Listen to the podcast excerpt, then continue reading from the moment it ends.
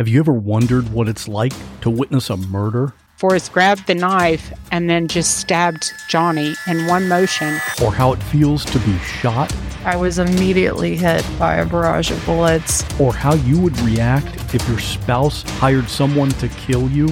And he was to put me in a grave with a bullet wound on my head. These are the stories you'll hear on the podcast called What Was That Like? True stories told by the actual person who went through it.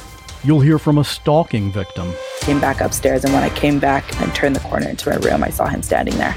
You'll hear from a man who was kidnapped and tortured. I would do anything, say anything, to simply get away. And you'll hear actual 911 calls. Take a deep Oh my God! Take a deep breath. Oh my God! Take a deep Oh my God! Real people in unreal situations. Search for What Was That Like on any podcast app or at whatwasthatlike.com. This podcast contains adult themes and language, and some of the things that we discuss may be disturbing to some listeners. In this podcast, we discuss sexual assault, torture, race, and murder. Listener discretion is advised.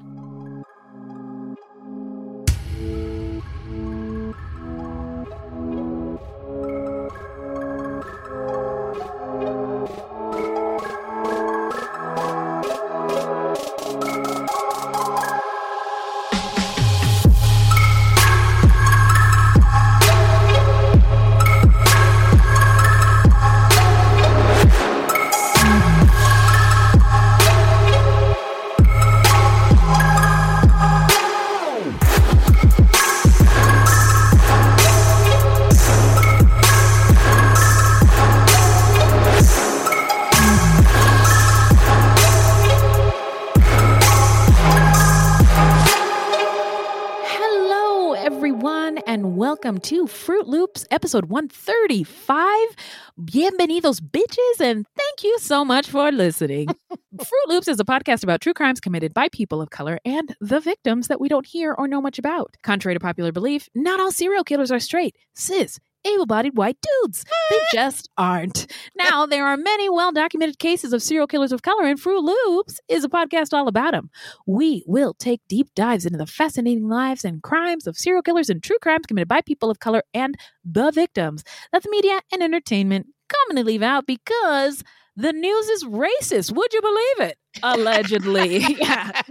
And we are Wendy and Beth. She's Wendy, a black Latinx woman, and I'm Beth, and I just happen to be white. It is not her fault. It makes me laugh every time. we are not journalists, investigators, or psychologists, just a couple of gals interested in true crime. Also, the opinions expressed in this podcast are just that, our opinions. Please send any questions or comments to fruitloopspod at gmail.com or leave us a voicemail at 602 935 6294, and we may feature it on a future episode. Also, our website is fruitloopspod.com, and we use Fruit Loops Pod for all our social media. The footnotes for each episode can be found on our website. Plus, check it out for the different ways that you can support the show and become a Fruit Loops patron. Yeah. So, who are we talking about today, Beth? Well, let's call this the Triple McMurder case from Memphis. okay. This story is about Tony Von Carruthers and two other men who killed three people in an attempt to corner the illegal drug trade in their Memphis neighborhood. And this story was suggested to us by our fruity Marcus. The best. Thank Yeah. you, Marcus. By the way, I don't know if you follow Marcus on social media, but he is out in Mexico right now living his best Oh, life. wow. Awesome. Ooh, it looks beautiful. He looks, I mean, also, Marcus is an impeccable dresser. I'm Yeah, talking yeah. Luke's, L E W K S, Luke's. And I just respect the drip so much. Also, thank you, Marcus. Yeah. Um, but before we get into our uh, order of triple McMurder from Memphis, how you doing? Well, I'm a little stressed out with work, other stuff, and Yeah. other work. you know, but I'm Yeah, surviving. yeah. Yeah. I'm all right. Yeah, but yeah, just a little stressed good. out. How you doing? I I mean I, I'm I'm stressed, uh, but when people ask, I don't say it. I just Yeah. say another day in paradise. great. Yeah, everything's fantastic. because if I were to say terrible, thanks for asking. I mean, it couldn't help me anyway. So yeah, sometimes I just say I'm fine because I don't want to talk about it. yeah, yeah. I did know. that this morning when my uh, coworker tried to talk to me. I was like, "I'm fine, bye." I did apologize to her later, but uh, you did not. Are you I serious? did. Well, I was like, I'm crabby this morning. It has nothing to do with you. I'm sorry. You know. oh, okay, okay, okay. I just okay. didn't want to talk. Yeah. All right. Well, um, I'm uh, shout out to you for being honest and whoever it was that you apologized to for re- for receiving it because sometimes we just have bad days. yeah, we you know. just do. Yeah. Yeah, but I will be adding you to the prayer list uh, for sure. um, but you know what was a bright shining light in um this shitty world?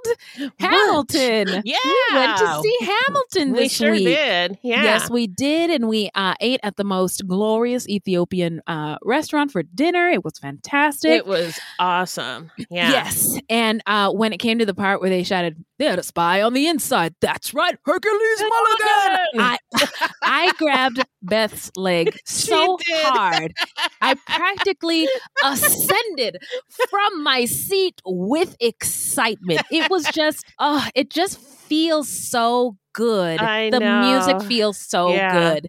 I'm always curious about why people watching the show who might not understand hip hop. You know, like what Right. they're what's going through their minds when they're listening to like the cabinet meeting battle rap or the the 10 duel commandments which is an ode to notorious big the 10 crack commandments uh and See, I didn't know that, they- but I still enjoy it. well, there you go. You answered my question. See, I go to the source, folks. Now, now we are going to get into some listener letters. well, hello, angels. Hello. Thank you. Hello. What is in that bag, Beth? Well, Bert's son, who helped us with our last case, gave us Right. some updates on some other past cases that we did located in Asia. So Mm. we'll post these to our website. So I wanted to say thank you to Bert's son for that information. Yes, thank you, Bert. You're awesome. Couldn't do this without you. Yeah. and I also wanted to say thank you to Jay Spice and P Yo for your five star reviews. Oh yes, thank Yeah. you. and this might be a surprise to you, Beth, but we got the loveliest message, video message from Rondika on our it Facebook is a page. surprise. I didn't know that. You didn't know that? I'm gonna play it for you. It might the quality might be really bad. Okay. I'm gonna put it up to the mic. Oh my goodness, y'all. Look, I'm listening to your podcast on the way back from our anniversary vacation with my husband. Our anniversary was September 25th. There go my handsome man. Where is he? Hey, hey. I'm surprised he's speaking because he's shy like I am. But anyway, I that am. song September was the song that we walked out on um, after the ceremony, the recession, recessional. What do you call it? I don't know. Oh, my glasses broke. We po, but you know, I'm gonna get me some glasses. I'm still sexy though. But anyway, Yes. thank you for the shout out. I did not expect that, and that was so awesome, especially with the song, and you didn't even know when it's our anniversary and all the stuff. I love you, Wendy and Beth. I do. Bye. That's so sweet. We love you too, Yeah, Ronica. Um, congratulations Yeah. on your anniversary. It's our anniversary. uh, congratulations, and we love you too. Uh, Ronica has been our our day, our, Day since- one, with us since yeah. day one. Yep. Always supportive, always keeping it real, and we just can't thank you And enough. she's that hilarious. was so sweet. yes, she is, girl, and We love us some Rondika. we do. And yes, we had no idea it was your anniversary, but I'm so glad you liked the song. Thanks, Randika. Uh, so this week we have one new patron.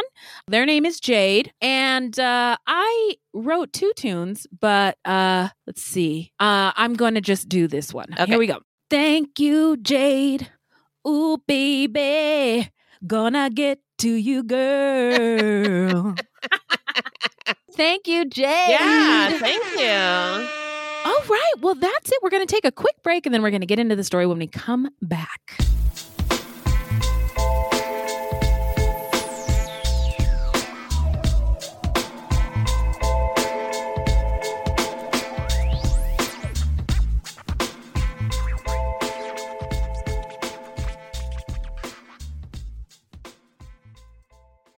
Hello, this is Dr. Grande, the host of True Crime Psychology and Personality. On my podcast, I explore and explain the pathology behind some of the most horrendous crimes and those who commit them. We discuss topics like narcissism, psychopathy, sociopathy, and antisocial personality disorder from a scientifically informed perspective. What is a narcissist? How do you spot a sociopath? What signs can you look for to protect yourself from these dangerous personalities? It's not just about the stories, but also the science and psychology behind them. So if you're interested in true crime or mental health, I'd encourage you to give my show a listen wherever you get podcasts. From DNA testing to the Dixie Mafia, Crime Capsule brings you new stories of true crime in American history. I'm your host, Benjamin Morris. Join us for exclusive interviews with authors from Arcadia Publishing, writing the hottest books on the most chilling stories of our country's past. You can find us wherever you get your favorite podcasts or on evergreenpodcasts.com. Crime Capsule History so interesting, it's criminal. This podcast is sponsored by BetterHelp Online Therapy. People don't always realize that physical symptoms like headaches, teeth grinding, and even digestive issues can be indicators of stress. And let's not forget about doom scrolling, sleeping too little, sleeping too much, undereating, and overeating. Okay, so the copy here says to talk about my experience with stress. Oh boy, do you have an hour? Uh, where do I begin? Work, bills, life, family. I could go on for a very yeah podcast a very long time, and I actually do though in therapy, which is so helpful for me, so I can manage, deal, and get through it. Stress shows up in all kinds of ways. And in a world that's telling you to do more, sleep less, and grind all the time, here's your reminder to take care of yourself, do less, and maybe try some therapy. BetterHelp is customized online therapy that offers video, phone, and even live chat sessions with your therapist, so you don't have to see anyone on camera if you don't wanna. It's more affordable than in person therapy. Give it a try and see if online therapy can help lower your stress. This podcast is sponsored by BetterHelp and Fruit Loop Serial Killers of Color. Listeners get 10% off their first month at betterhelp.com slash fruit. That's B E T T E R H E L P dot com slash fruit. All right, guys, it's it's time for me to come clean. It's Okay. it's time for me to tell the truth. Right. It's time for me to spill the beans. Okay. It's time to fess up. It's time to keep it a buck. Keep it 100. Are you going to get to it? Oh, yes, yes, yes. So sometimes after dark, I sneak away and play best fiends. Others may wonder about my mysterious disappearances. They say, Who does she think she is? David Blaine? David Copperfield? I say none of the above. In fact, I'm having so much fun playing best fiends. Ever heard of it? Why, yes, I have. I love Best Fiends. I love collecting the little monsters when you play so I can level up my fiends. Also, I love going in for the super long matches to free up the board and beat levels. Ooh. I am happy to report that I am on level 440. That's amazing. okay, friend, I see you flexing over there. Now, Best Fiends is a free to download mobile puzzle game with thousands of exciting new levels for new adventures and challenges every time you play. I am on level 304. Beth, tell him about the offline play. Yes, of course. there is offline play, so you don't even need Wi Fi or the internet. Oh, good. So download your new favorite getaway, Best Fiends, for free today on the App Store or Google Play. You'll even get $5 worth of in game rewards when you reach level 5. That's friends without the R Best Fiends. And we're back. All right, the Beth. I do do a podcast, but I'm not a professional anything, including speaker. Remind us, who is our subject today? Today we're talking about Tony Von Carruthers, and he, along with brothers James and Jonathan Montgomery, killed three people in an attempt to corner the illegal drug trade in their Memphis neighborhood. Some of the details in this story may be very, Very disturbing. disturbing. So please be warned. Protect yourself. Protect yourselves. Okay, Memphis Town, Memphis 10. Uh, let's get into some stats, shall we? All right, so the perps we're talking about today, uh, Tony Carruthers and the brothers James and Jonathan Montgomery. Uh, Tony Carruthers specifically was born on July 1st, 1968. Carruthers and the Montgomerys kidnapped, shot, and buried their victims alive on February 24th or 25th in 1994. Uh, the victims were Marcellus Anderson, 21, his mother, Deloise Anderson, was 43, and Frederick Tucker, who was just 17. So Mm. rest in love and Yeah. power, y'all. Um, and now we're going to get into the setting. Take us there, Beth. Memphis, which is located in the extreme southwestern part of Tennessee, lies on the Chickasaw Bluffs above the Mississippi River, where the borders of Arkansas, Mississippi, and Tennessee meet. Did not realize that. I didn't kind of like the four corners, except it's the Oh, three yeah. corners. Hello. Um, well, Memphis was founded in 1819 on land previously inhabited by the Chickasaw Indians, or we should say originally inhabited. Um, Andrew Trash Jackson. Oh, he is trash. I hate him so much. He was one of its founders, and boy, was he a racist. Yeah. Uh, Memphis was named for the ancient Egyptian city, meaning place of good abode. Sounds nice. It does. It sounds beautiful. I've never been to Memphis. Have you? No, not that I recall. Okay. Live show. Memphis grew rapidly with the expansion of cotton growing in the South and because of its transportation facilities by railroad and river.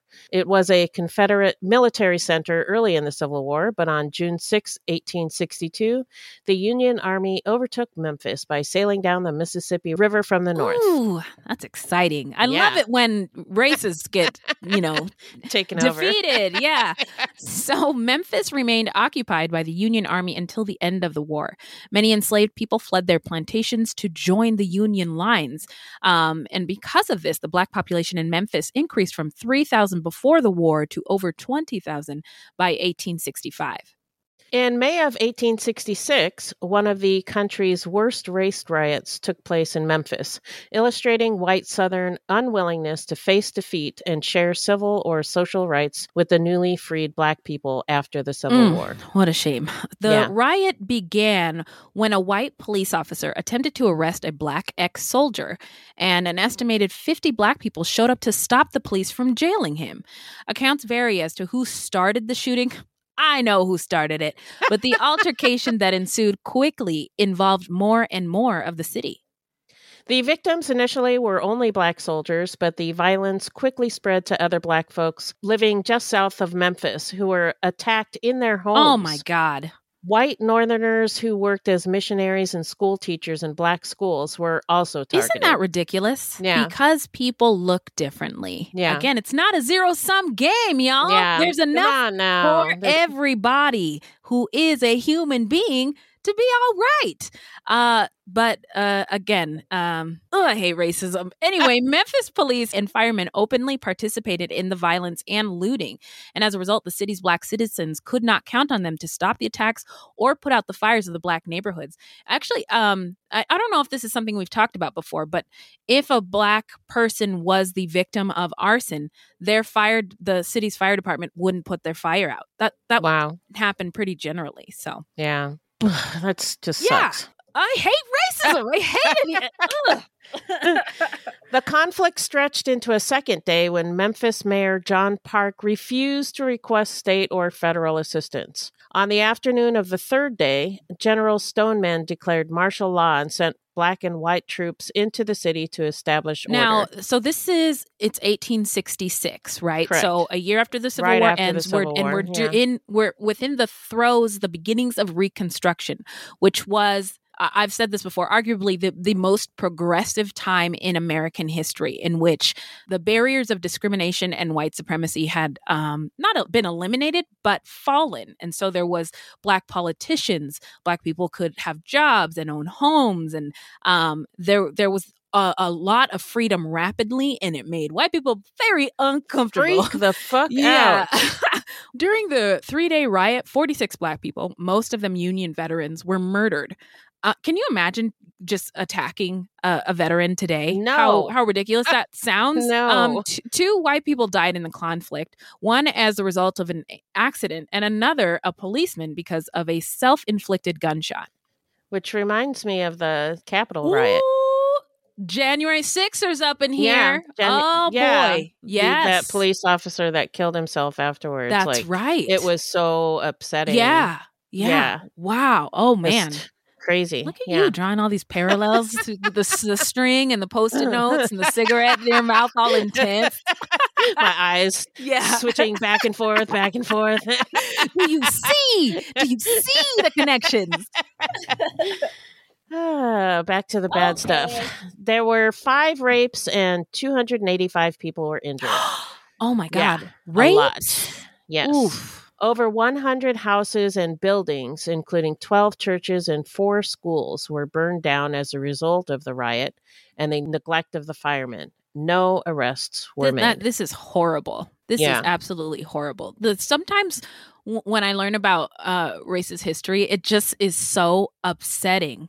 yeah. Um, yeah, I found out there's there's this Blacks in Wax museum in Baltimore, and it is wax figures of a slave ship, of lynchings, and Oh, there's geez. one couple who were lynched. They didn't have anything to do with what made the white people mad, but the white people were so mad they were just going to kill every Lynch black person everybody. they saw Yeah. they uh lynched a pregnant woman hung her up by her ankles cut out her baby Oh she was eight months pregnant then stomped on the baby's head Oh, Jesus. then put two cats inside of her belly and Oh sewed it up God. to see and place bets on which cat would get out first Oh, my God. isn't that horrible It's sick. it is so sick. sick, and uh, th- these, psychopathic. yeah, and again, these these things, like in this story, and like on January 6th, were done without punishment. The Right. riot aroused sympathy in the U.S. Congress for the freedmen, drawing attention to the need for legal safeguards on their behalf, and helped to win passage of the 14th Amendment to the U.S. Constitution, making all freedmen citizens. Memphis became a center of trade for the South's cotton, and economic development escalated after World War II. Memphis's central location has helped make it one of the largest distribution centers in the United States. Mm. Its international airport is the world's second busiest cargo airport after Hong Kong. Wow. And Huh. the city is among the nation's largest inland river ports. I did not know that. I Me thought it was barbecue three six mafia. That's all I thought. wow. Fascinating. So North Memphis flourished during the 19th and 20th centuries. Klondike and Smoky City are two of the el- oldest African American elite communities in Memphis. Historic neighborhoods like Speedway Terrace, Vollintine Evergreen, and Shelby Forest were also home to wealthy families and a vibrant manufacturing industry. Orange Mound, a neighborhood located in southeast Memphis, was the first African American neighborhood in the history of America to be built by and for African Americans. Okay. Yeah. Wow. I see y'all over there in Orange Mound. Got any room for one more? Memphis today is home to Tennessee's largest black population, and the city is majority black at about 63%. wow. Okay. cool. Yeah, I'm adding it to my list of places to move Check to out. flee yeah. white supremacy. Um, so the 1960s civil rights movement greatly affected the city. On April 4th, 1968, civil rights leader Martin Luther King Jr., visiting the city in support of a sanitation workers' strike, was killed on the balcony of the Lorraine Motel by a sniper's bullet. The motel became the National Civil Rights Museum in 1991. Exhibits trace the history of the civil rights struggle, and King's room is preserved I'd love to see yeah, that. I I would too. Actually, uh somebody we work with went and Oh, really? he was so yeah, he was so happy to tell me all about it. And I just thought it was really cool and That I would love cool. to go. Yeah. Yeah. Memphis is one of the birthplaces of blues music and Mm. is associated particularly with composer W.C. Handy, who immortalized the city's Beale Street in one of his songs, Beale Street Mm. Blues. Handy's home is preserved as a museum, and modern Beale Street is a popular entertainment district with nightclubs, restaurants, shops, live music, and other attractions. Jeez, you gotta say, Lesbeth, everything you're saying about Memphis It sounds awesome. making it the most attractive city. I know. Every time we cover a place, I'm like, eh, I kind of want to go there. I yeah, I kind of do too. Some, you know what? Their um their uh travel bureau needs to uh you know get at us. All these cities that we're you know covering the history and stuff. uh, So, BB King also occupies a central place in the history of the blues in Memphis. A blues festival is held annually in August, and other events throughout the year to celebrate the city's musical heritage. Memphis has also been called the birthplace of rock and roll. Elvis Presley launched his career from Memphis's legendary Sun Studio. After Presley's death in 1977, his mansion and burial site, Graceland, became a shrine and opened to the public for tours in 1982. Now, that's something I have zero interest in. Yeah, I don't really care about that. welcome. Here's here's my beef with Elvis. He was a racist. So welcome to Culture Corner. Now, many may not realize that Elvis was racist and a thief, but he was. Now, interestingly, he stated at one point, "quote The only thing that Negroes can do for me is buy my records and shine my shoes." Oh, unquote. God.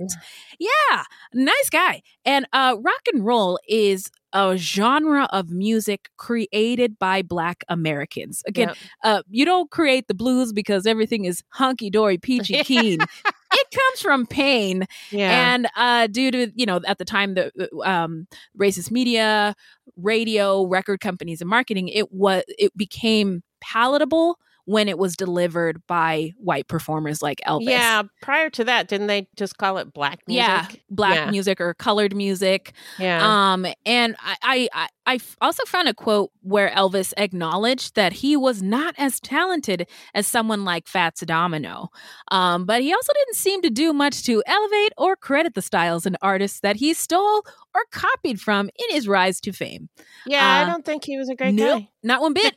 And he died on a toilet. He died straining his stool, which I love. You love to see it. you love to see it. Sorry for you Elvis enthusiasts, uh, but I stand by what There I you said. go. Yeah. Memphis also made a huge contribution to the development of soul music, with Otis Redding, Wilson Pickett, Sam and Dave, and Al Green being just a few of the significant soul artists who recorded in Memphis or called it The home. Memphis in May International Festival is an annual month long event devoted to a different country each year. Africa in April is an annual festival celebrating African American culture.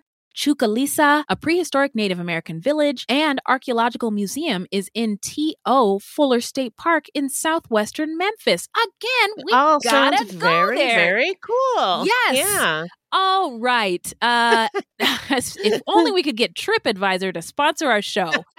so now we're going to get into Tony Von Carruthers' early life. Hit it, Beth. So we don't have a lot on his early life, but uh, Tony Von Carruthers was born on July 1st, 1968. He had at least one brother, Terrence Roderick Carruthers. Prior to this case, Carruthers had a previous conviction for aggravated assault. At least one source alleged that Carruthers had ties to the gangster disciples, but I couldn't verify that. Oh boy. Well, if Beth couldn't verify it, it didn't happen. It didn't happen, yeah. so we were unable to determine which neighborhood in Memphis this story took place, although one site seemed to imply it took place in Shelby Forest Frayser, a North Memphis neighborhood, but we couldn't confirm that. So if any of you fruities know, please let us know. Um, but anyway, today, Shelby Forest Frayser has one of the highest crime rates in Memphis. Um, a crime rate of, wait a minute, is this a typo? 264% Yep. above the United States average. Um, violent crime is 564% above the norm. And there's Isn't reasons that for that. It is nuts. there's reasons for that. It is not. Right. Um, it, it is, it's uh, a lot of it is systemic and Yeah, yeah. Uh, societal. Right. Since we couldn't get a lot of information on Carruthers' early life and his story is heavily peopled, we will go over some of the other characters in this story. Brothers James and Jonathan Montgomery were friends of Tony Carruthers. James and Jonathan had two other brothers and two sisters, and they were raised by their mother in North Memphis. Marcellus Anderson, nicknamed Cello, was a Memphis drug dealer. He considered Tony Carruthers to be a close and trustworthy friend. Oh no. Mhm. Cello was earning significant amounts of money dealing cocaine. He was known for carrying rolls of cash in a diamond money clip, and he wore a gold and diamond ring. More than $2,000. Oh my God, it was worth more than $2,000. Wow, ballin'. He also kept significant amounts of money in the attic of his mother Deloise's home where he lived. Okay, so he's not balling that much if he's living, He's with, living his with his mom. Okay. Andre Baby Brother Johnson, a man named Terrell Adair, and Cello Anderson were best friends and sold cocaine together. Johnson, Anderson, and, and Adair all wore similar rings. People, let me tell you about my best friend. We sell cocaine together. It's so much fun. Uh, it seems like a lot of folks in the story had large extended families that lived in the neighborhood. And so there are a lot of familial ties Yeah. um, among the uh, people involved. So get your string ready. yeah, get out your Yeah. scorecards.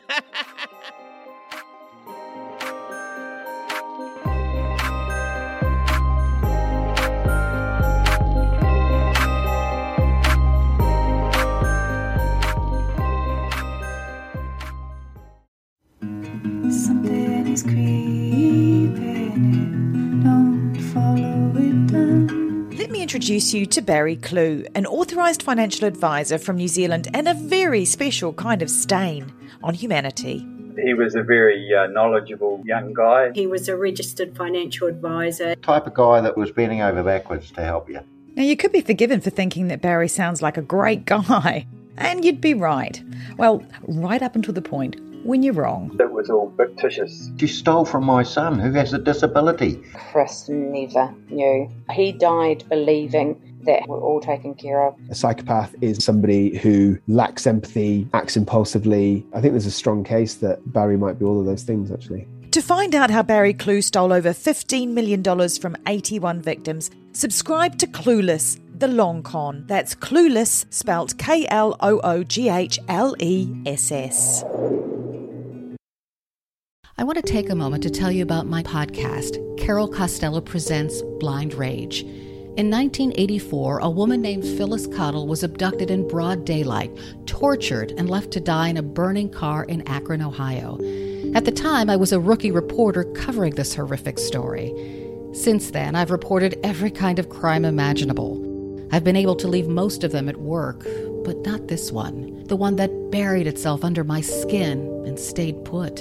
Phyllis Cottle was a badass woman, and I want to tell you her story. A production of Evergreen Podcasts and signature title of the Killer Podcast Network, you can find Carol Costello Presents Blind Rage wherever you get your podcasts. Discover more great true crime and paranormal programming at killerpodcast.com.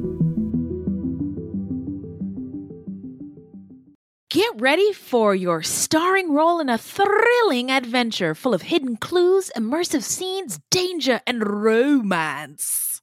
That's right. It's June's Journey, and you play June Parker, an amateur detective investigating a series of mysteries. Ooh, you'll put your powers of observation to the test, sharpen your sleuthing skills, find objects, and claim rewards. The visuals are fire. It's like a party for your eyeballs.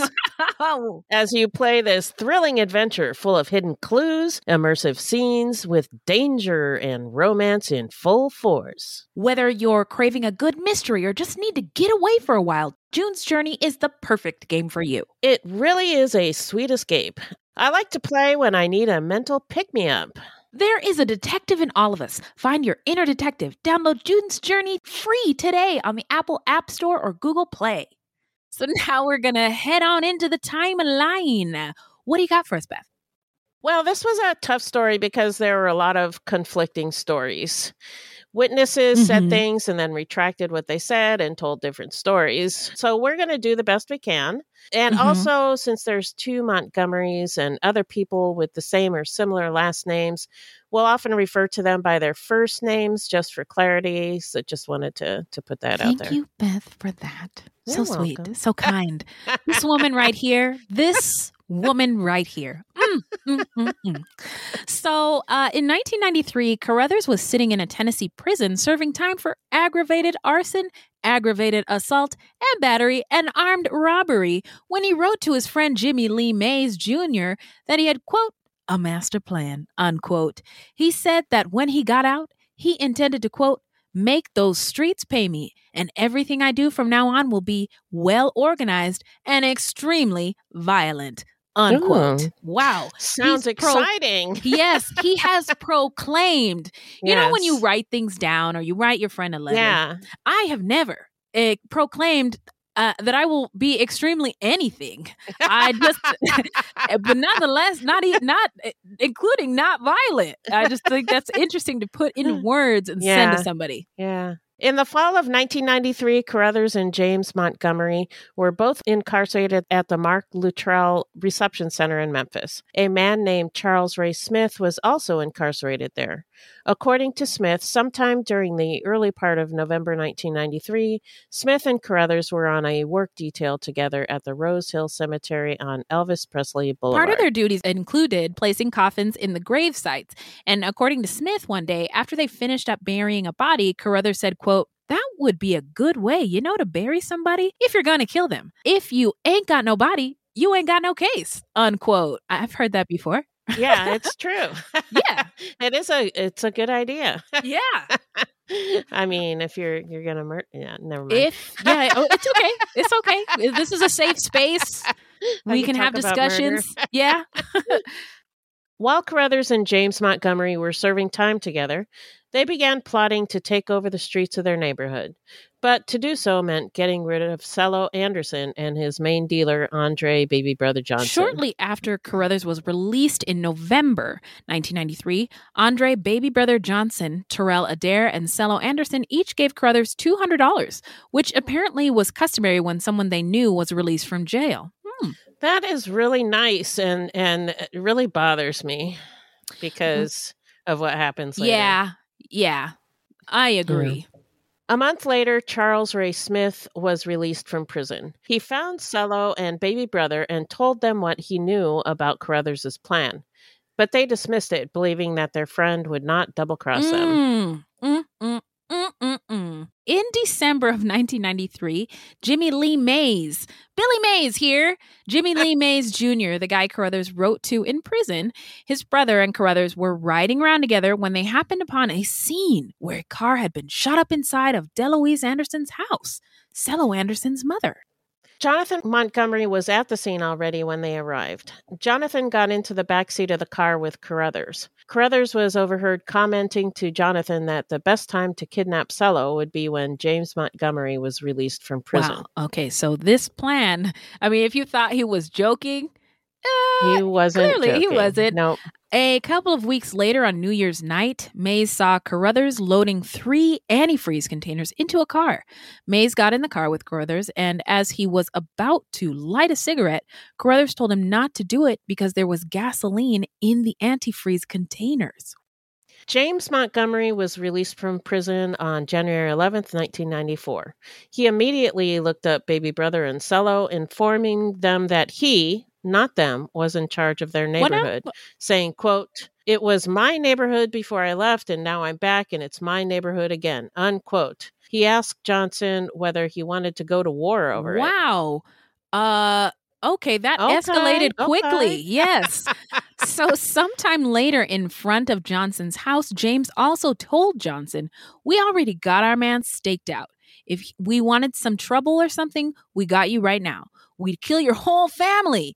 But Carruthers told baby brother that he was not in danger. "We already got our man staked out," he said. "You all right. If it's any problem, we'll deal with it later." Now, I don't understand any of this. what I I guess it just I don't I don't know. I mean, I guess we'll talk about it later in our takeaways, but it just Yeah. seems like there were other options. Right, right. um and uh, yeah. I don't, I don't get it. nope. Nope, me either. On Wednesday, February 23rd, 1994, Cello Anderson's cousin Michael Harris let Cello borrow his Jeep Cherokee. Cello stayed with Harris sometimes during the week, and he would loan Cello his car once or twice a week. Around 4:30 p.m., February 24th, witnesses saw Cello Anderson and 17-year-old Frederick Tucker riding in the Jeep along with James Montgomery and his brother Jonathan. A half hour later, the four men showed up at the house of the Montgomery brothers' cousin, Nikita Montgomery Shaw. James was living with Nikita in February 1994 and brought friends by the house occasionally. Benton West, another of Shaw's cousins, and Shaw's four children were also at the house that day.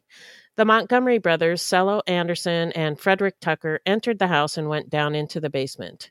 Then James came back upstairs and asked Shaw if she could leave the house for a while so he could take care of some business. West, the children, and Shaw all left the house.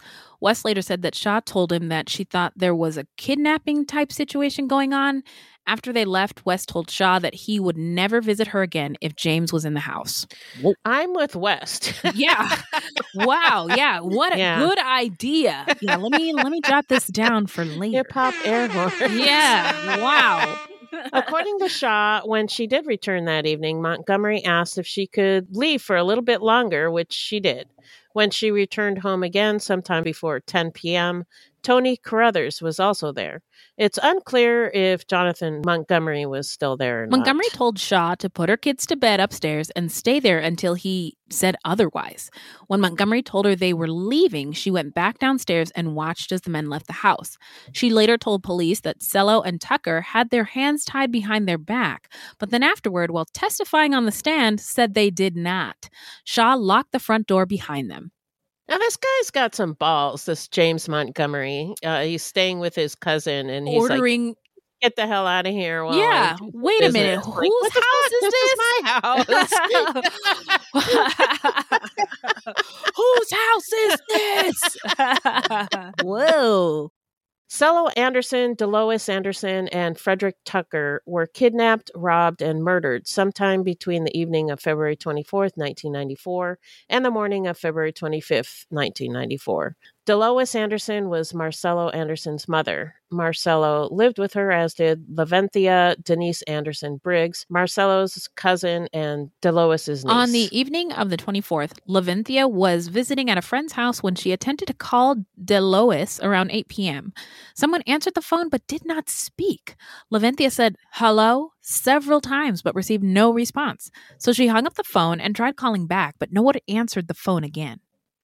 When Laventhia went home at about 9 p.m., she noticed that Delois had been there, quote, because her things were there and she had left her food, unquote. Her dinner was on the table and it was clear that she'd been interrupted while eating. Laventhia assumed Delois would be back soon because she left her car, purse, cigarettes, and keys. Laventhia went to sleep. Also, about 9 p.m., Jonathan Montgomery visited a man named Chris Hines at his home. Chris Hines had known Jonathan, James, and Carruthers since junior high school. Jonathan told Hines that he killed some people and stole their money, quote, Cello and them, unquote. Jonathan also said, quote, Man, we got them folks out of the cemetery on Elvis Presley, and we got $200,000, unquote. That is a lot of money. Yeah, it is. Jonathan asked Hines to take him to the cemetery. Hines refused, but allowed Jonathan to borrow his car. Jonathan said he would return the car in an hour, but when he did not return, Hines called James Montgomery at about 11 p.m., looking for his car. James told him he did not know where Jonathan was, but that he would probably not get his back until about 4 a.m. because Jonathan was going to drive James to his girlfriend's house. And I'm assuming his girlfriend's house is in Mississippi, but I don't really know. But we'll get there. Okay, here we go. On February 25th, 1994, at about 2:40 a.m., Archie Yancey, an officer with the DeSoto County, Mississippi Sheriff's Department, observed what appeared to be a Jeep engulfed in flames in a field about 12 miles south of the Tennessee-Mississippi state line. According to Officer Yancey, the way the vehicle was burning suggested that it may have been torched. Early Friday morning, February 25th, Michael Harris was informed that his Jeep had been destroyed by fire in Mississippi. Man, that would be a shitty call to get. Oh my God. Yeah. Yeah. Thanks a lot, dude. Michael Harris then called Laventhia Briggs at about 3:30 a.m. asking if Delois was home, but she'd not returned and Cello was not home Charles either. Ray Smith received a call from Andre Baby Brother Johnson around 4 a.m. on February 25th, 1994. Johnson told Smith that Cello Anderson was missing and asked Smith if he had seen him. Then Smith, Frederick's brother Andre Tucker, and Baby Brother Johnson drove around looking for Cello Anderson. When Smith returned home around 5 a.m., he called James Montgomery, despite the fact that he and Montgomery did not have a friendly relationship. Carruthers answered the phone, and Smith asked to talk to James. Smith asked James if he knew where Cello was because he was the last one he was seen with. Smith also told James that Harris's Jeep had been found burned up in Mississippi. According to Smith, James said he did not feel like talking, saying, We'll talk tomorrow. And he hung up the phone. wow. This guy. wow, yeah. Uh I, I was gonna say big Karen energy. Like- Laventhia filed a missing persons report for Delois and Cello. She told police that Marcellus wore a big diamond ring, a watch, and a beeper. She also said that a pillowcase was missing from Delois's bed. Jonathan, James, and Carruthers eventually returned Hines's car around 8:30 a.m. on the 25th. The car was muddy, but the men took the car to clean the exterior and vacuum the interior, including the trunk. Jonathan again told Hines that they'd killed some people. According to Hines, Jonathan was paranoid and nervous. Later, when Carruthers and James asked Hines what Jonathan had told him, Hines said Jonathan told him nothing. That's really smart. yeah, yeah. Don't say I a didn't word. tell me shit. I don't know what's happening. I don't know nothing. Thanks Uh, for cleaning my car. Bye. Bye. don't ask no questions. Don't ask any question you do not want to know the answer No, to. no. Uh, so now we're going to get into the investigation and the arrest. So because James and Jonathan Montgomery were two of the last people seen with Tucker and Cello, they became the focus of the police investigation. James Montgomery told his cousin Nikita Shaw that she did not have to talk to the police about anything. Montgomery also told her that if he was going to be put to death for something he did not do, then quote, all of us need to die, unquote. Well, I don't Uh, agree. yeah. Uh, no, we yeah. don't. Agree to disagree, okay? Jonathan Montgomery was brought in for questioning. There's not a lot of information about out there about this, but uh, Jonathan apparently confessed. It's also unclear why he confessed, but I got the feeling that he wasn't one of the masterminds behind this crime, and probably thought that confessing would be his best option. Yeah. Um I mean, I could see that. I mean, also, you know, we've seen interrogations and stuff. Right. Um and maybe he just wasn't cut out, you know, wasn't for that. uh, for yeah, yeah, for that kind of thing. I mean, that's that's yeah. what an interrogation is intended to do, right? Break you Right, down to get break somebody, information. yeah. You know, the right way, not how police do to get like false confessions and shit, but um yeah, maybe he just wasn't uh strong enough uh Yeah. mentally. Um but we're glad he confessed. Anyway, on March 3rd, 1994, Jonathan Montgomery led detectives Jack Ruby of the Memphis Police Department to a grave on the Rose Hill Cemetery on Elvis Presley Boulevard. The grave was for a woman named Dorothy Daniels who was buried on February 25th, 1994, six plots away from the gravesite of a Montgomery cousin. Wow. Ruby obtained a court order permitting disinterment of the casket from Dorothy Daniels' grave.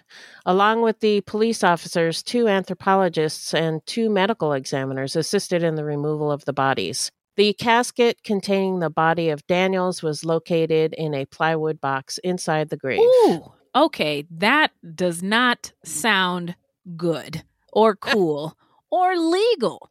Uh, but below this box, underneath several inches of dirt, they found another single piece of plywood, and the bodies of the three victims were discovered underneath this piece of plywood, lying in a pit that had been dug further down in the dirt. The body of Delois Anderson was lying at the bottom of the grave, and the bodies of the two male victims were lying on top of her. The hands of all three victims were bound behind their backs. Frederick Tucker's feet were also bound, and his neck showed signs of bruising caused by a ligature. A red sock was found around Delois Anderson's neck. Cello Anderson's money and jewelry were gone. The medical examiner believed that each victim was alive when buried. Al- buried alive. Yeah. Uh, that's a new one for uh, the the stories we've covered. yeah. Yeah. Delois Anderson had been strangled with the sock, but died from asphyxia caused by several different factors. Uh, the position of her head against her body, dirt in her mouth and nose, and trauma from weight on her body. Oh my God, that's horrific. Frederick Tucker had received a gunshot wound to his chest, which would not have been fatal had he received medical care. Mm. He also suffered injuries from blunt trauma to his abdomen and head, resulting in broken ribs, a fractured skull, and a ruptured liver. It's believed that the force of compression from being buried produced the other injuries, and along with the gunshot wound, caused his death. According to the medical examiner, Marcellus Anderson had been shot three times a contact wound to his forehead that was not severe, and two shots to his neck, one of which was also not serious. However, the gunshot causing the other neck wound had entered Marcello's windpipe and severed his spinal cord, Mm. paralyzing him from the neck down. But this wound was not instantaneously fatal. Cello also had suffered blunt trauma to his abdomen from compression forces. Oh my God, this is Horrific, horrifying. yeah. Those poor people. So it's unclear exactly what happened the night these three people were killed. There are several conflicting stories. Um, one story was that the three men had come looking for Cello at his mom's house, but he wasn't home. So they had her call him. And when he did get home, they kidnapped Cello, Delois, and Frederick. They then took them to the cemetery where Frederick and Cello were shot and Delois was strangled. It's unclear if they knew that the victims were still alive or not when they threw them in the grave. Another story was that the victims were taken to where the Jeep was burned, killed there, and then back to Memphis to be buried.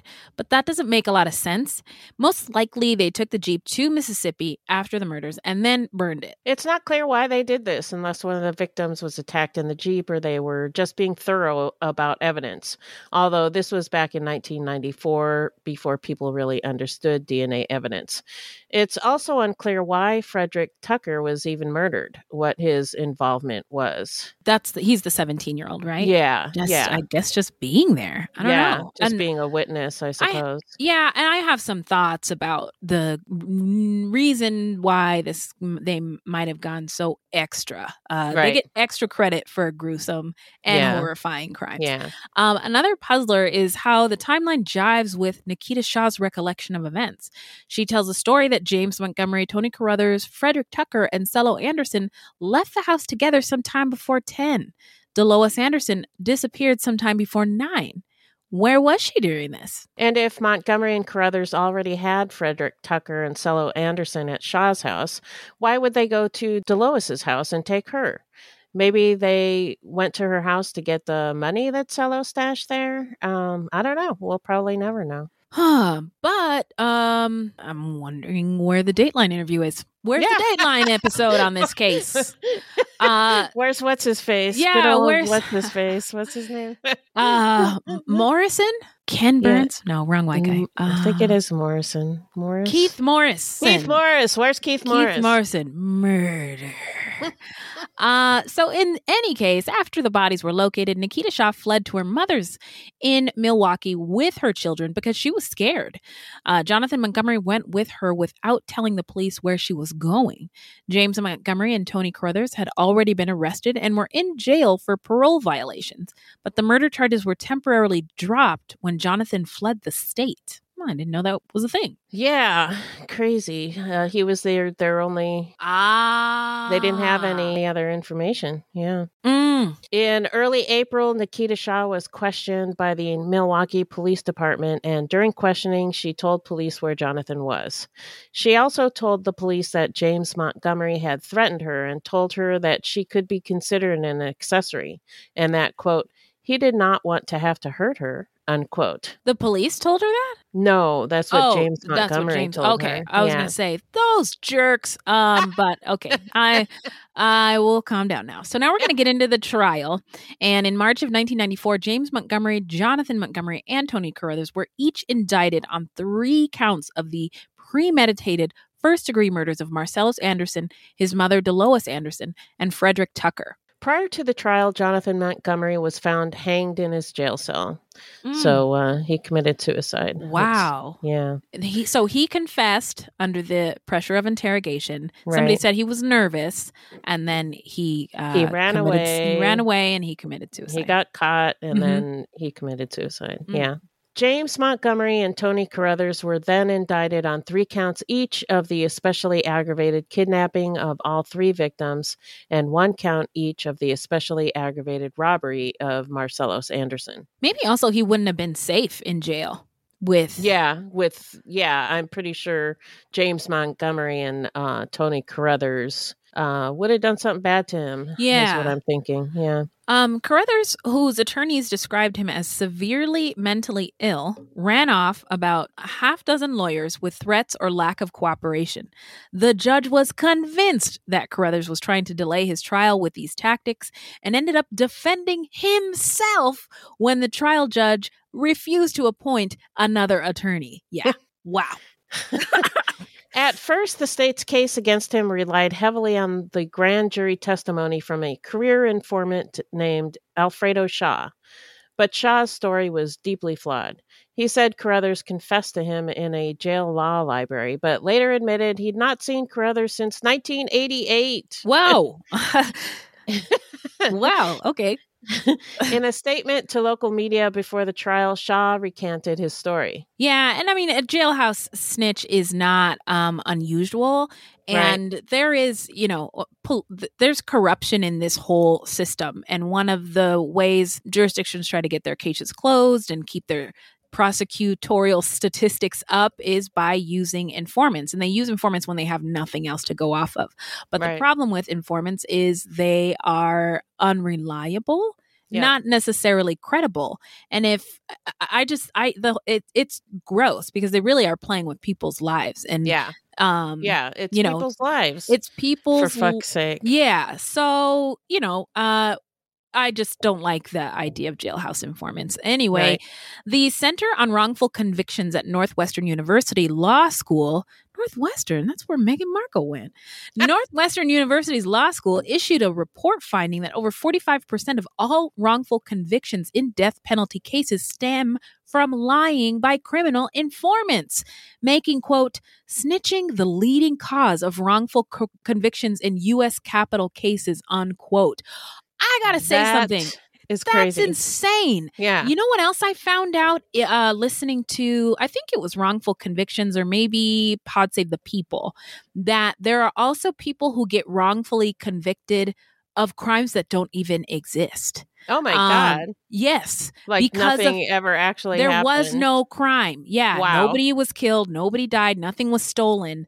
Um, but They get uh, the- convicted they of- convicted of a fabricated Oh case because that's of crazy. this kind of thing. Yeah. That's- so That's nuts. yeah. Prosecutors decided not to use Alfredo Shaw as a trial witness, but serving as his own attorney, Carruthers went forward with Shaw as a witness and in cross examination actually led Shaw to repeat his previously recanted testimony, implicating him in the murders. Wait, whoa. Really? This guy is not that smart. no, I mean he had okay. Yeah, you're right. Um it wow, I'm just okay. All right, sir. Uh now during the trial, Dr. O.C. Smith testified that none of the victims died instantaneously. Each victim suffered as a result of their separate injuries as well as from the sensation of being buried alive. Yikes.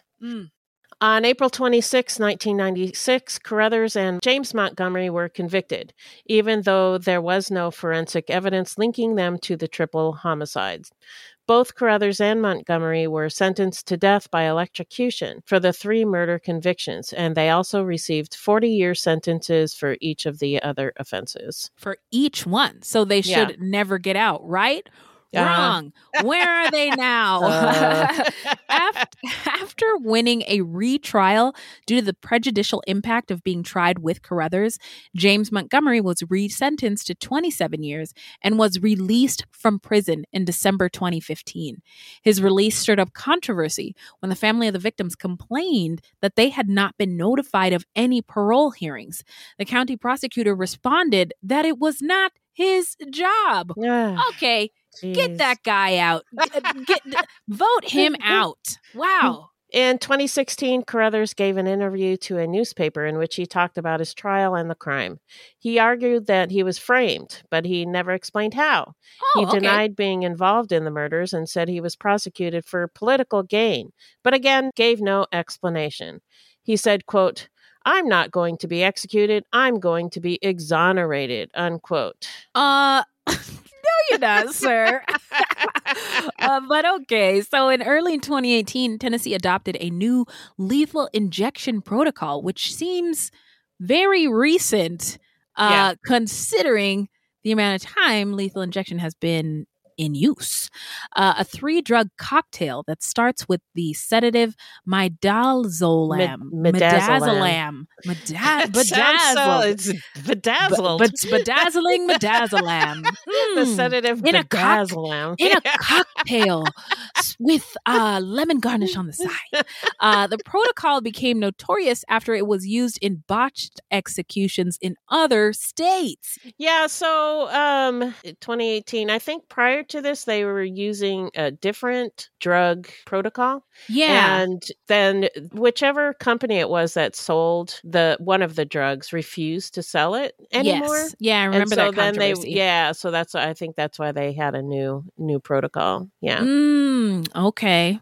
All right. So, Tennessee's new protocol came with warnings from the state's own consultants that midazolam might not be sufficient to prevent a person from feeling the effects of the next two drugs. And the new protocol also prompted a legal challenge filed in February 2018 by 33 death row prisoners who argued that it would effectively torture them to death. Wow.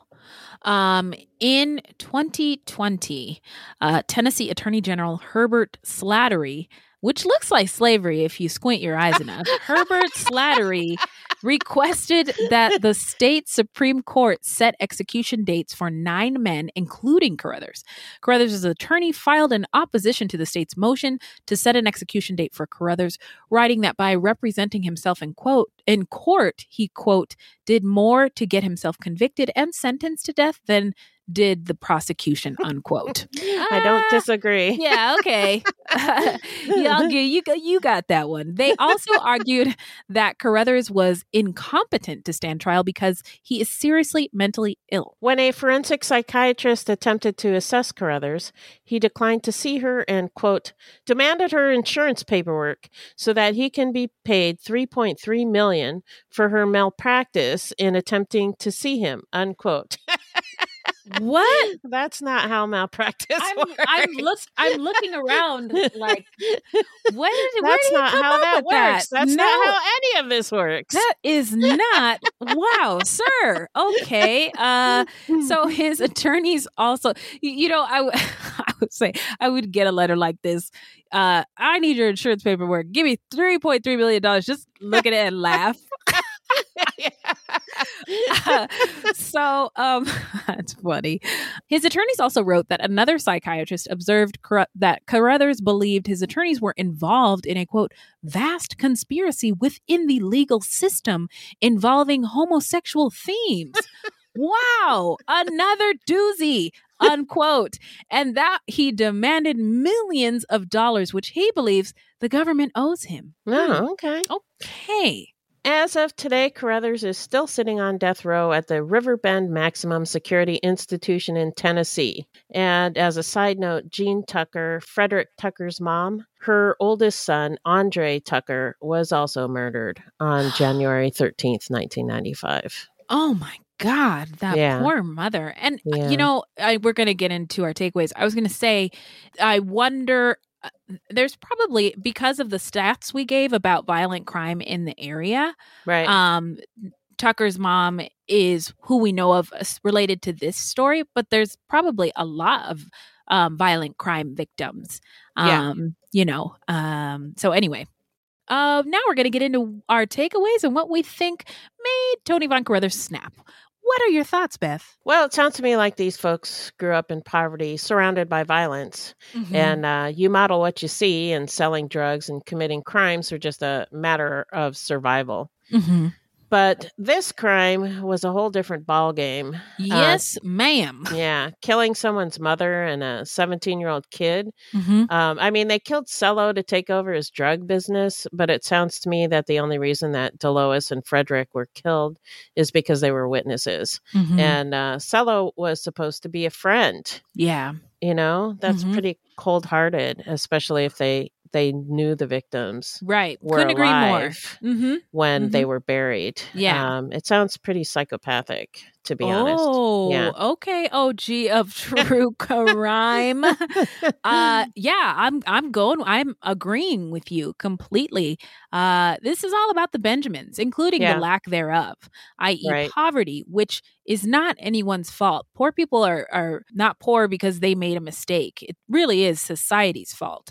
Um and it also uh I agree it seems very unnecessary and so extra like the Yeah. ex- all the extra miles uh, Right. to kill all these people um and although i mean the drug trade is violent right right. And you hear about you know drive by shootings and Mhm. stuff like that, but oh my god, this was something else. Yeah, but to sustain yourself in a position within the trade, you have to engage in violence, right? Right, Um in right. order to do it. And I Stay think on top. Yeah, Yeah, it might look a little bit different when bi- BIPOC folks engage in the drug trade um and in that part of the economy but the similarities between i- the illegal drug trade and big pharma are not lost on me i see you purdue so anyway i uh think his choice to kill uh the kid and his mom and bury somebody alive was extremely cold-hearted i agree but I, it also could have been a tool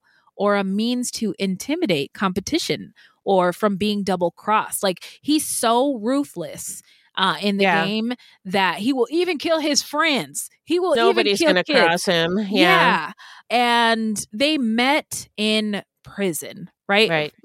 And um I wonder if there had been an opportunity for them to uh, obtain gainful employment if they would have had to return to the illegal drug trade. Right. Um, there's this um, movement to get rid of the box on employment forms, get rid of the question: Are have are you or have you ever been convicted of a crime?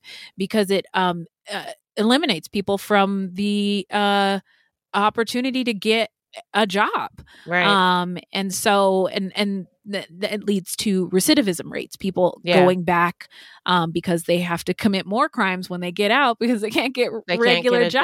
jobs Yeah. yeah Yeah. so just something to think about i mean carruthers is a piece of shit but Yeah. uh yeah i just feel bad for uh, i feel bad for the victims i feel bad for their families but i also feel bad for the guys who were roped in um Right. to carruthers scheme um especially at, at- in particular jonathan Yeah. um because i think I if- think James was kind of an asshole. yeah uh, so i uh, to i guess i take that back and oh i i feel bad for jonathan um Mhm. because he may he may have felt that he didn't have a choice Right. um and, and, it which is seemed to me like he he really wasn't part of the plan, you know? Yeah, Like he may have known about it, but maybe he didn't think it was actually going to happen and then when it happened, he was like, "Oh my god, oh my god, oh my god." my god these Yeah. people are not playing no These games people are nuts. oh my god yeah no i i yeah i, I agree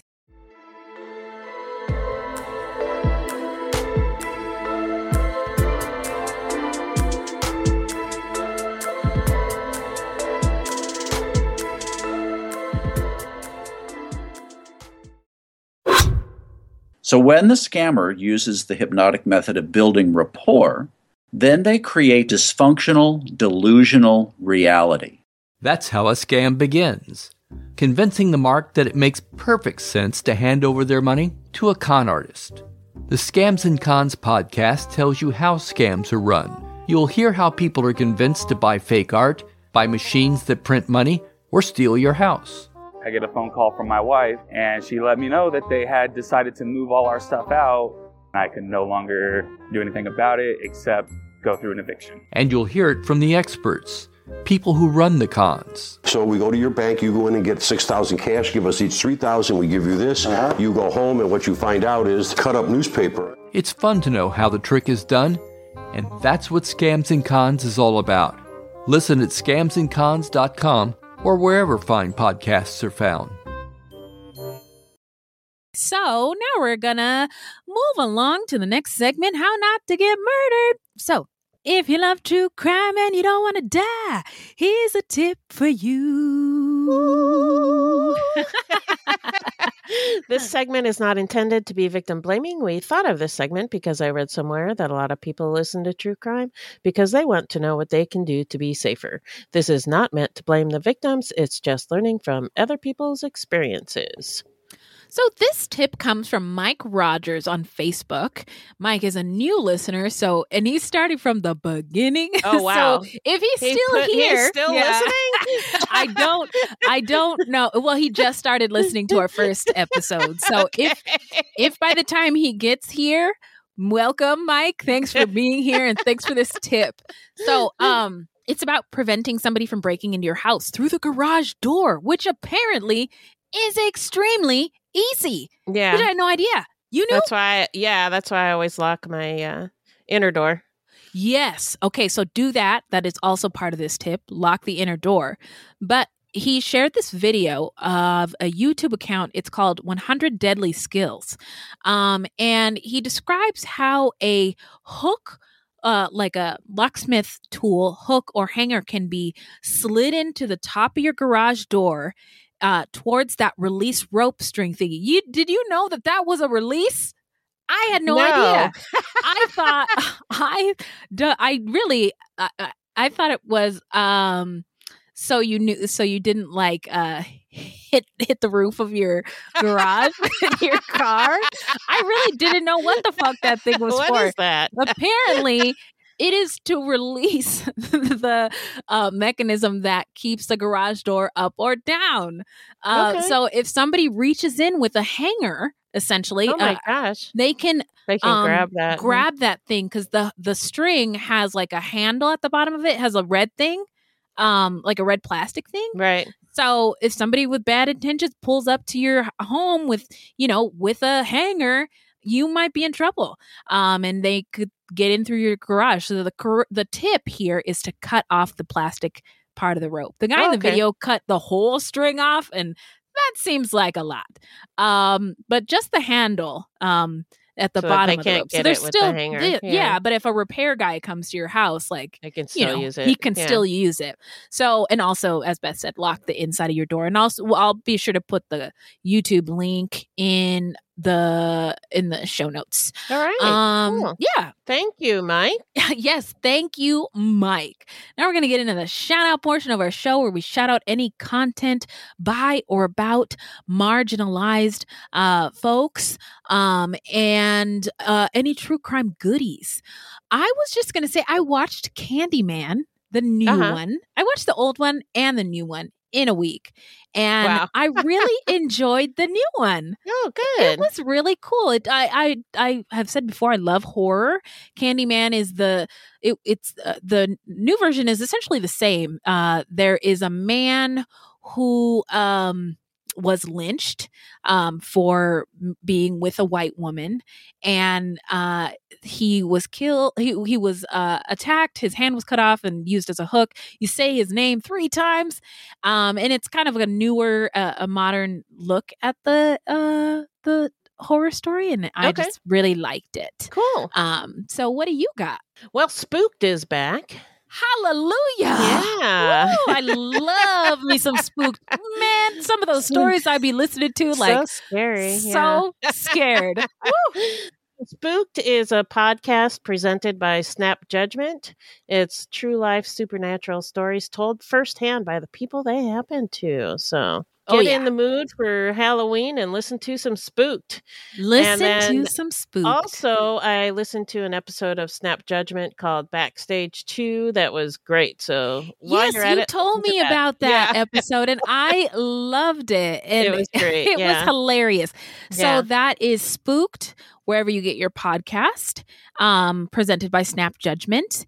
and also Candyman, which you can now rent on Amazon Prime, I believe. Right on. Um, and so that's all for today. But until next time, where can the people find us, Beth? Our website is fruitloopspod.com. Our Facebook page is Fruit Loops Pod, and our discussion group is Fruit Loops Pod Discussion on Facebook. We are also on Twitter and Instagram at Fruit Loops Pod. And links to our sources will be in our footnotes. If you want to support the show, you can send us a donation on the Cash App. Just Google Fruit Loops Pod Cash App, or you can become a monthly patron through Podbean. This will help us pay for things like our website and pod hosting. There's no minimum and no commitment. Even a dollar would help. And as always, we have merch for sale on our website. That is correct. Now, this is a weekly podcast, and new episodes drop every Thursday. So until next time, look alive, y'all. It's crazy out there.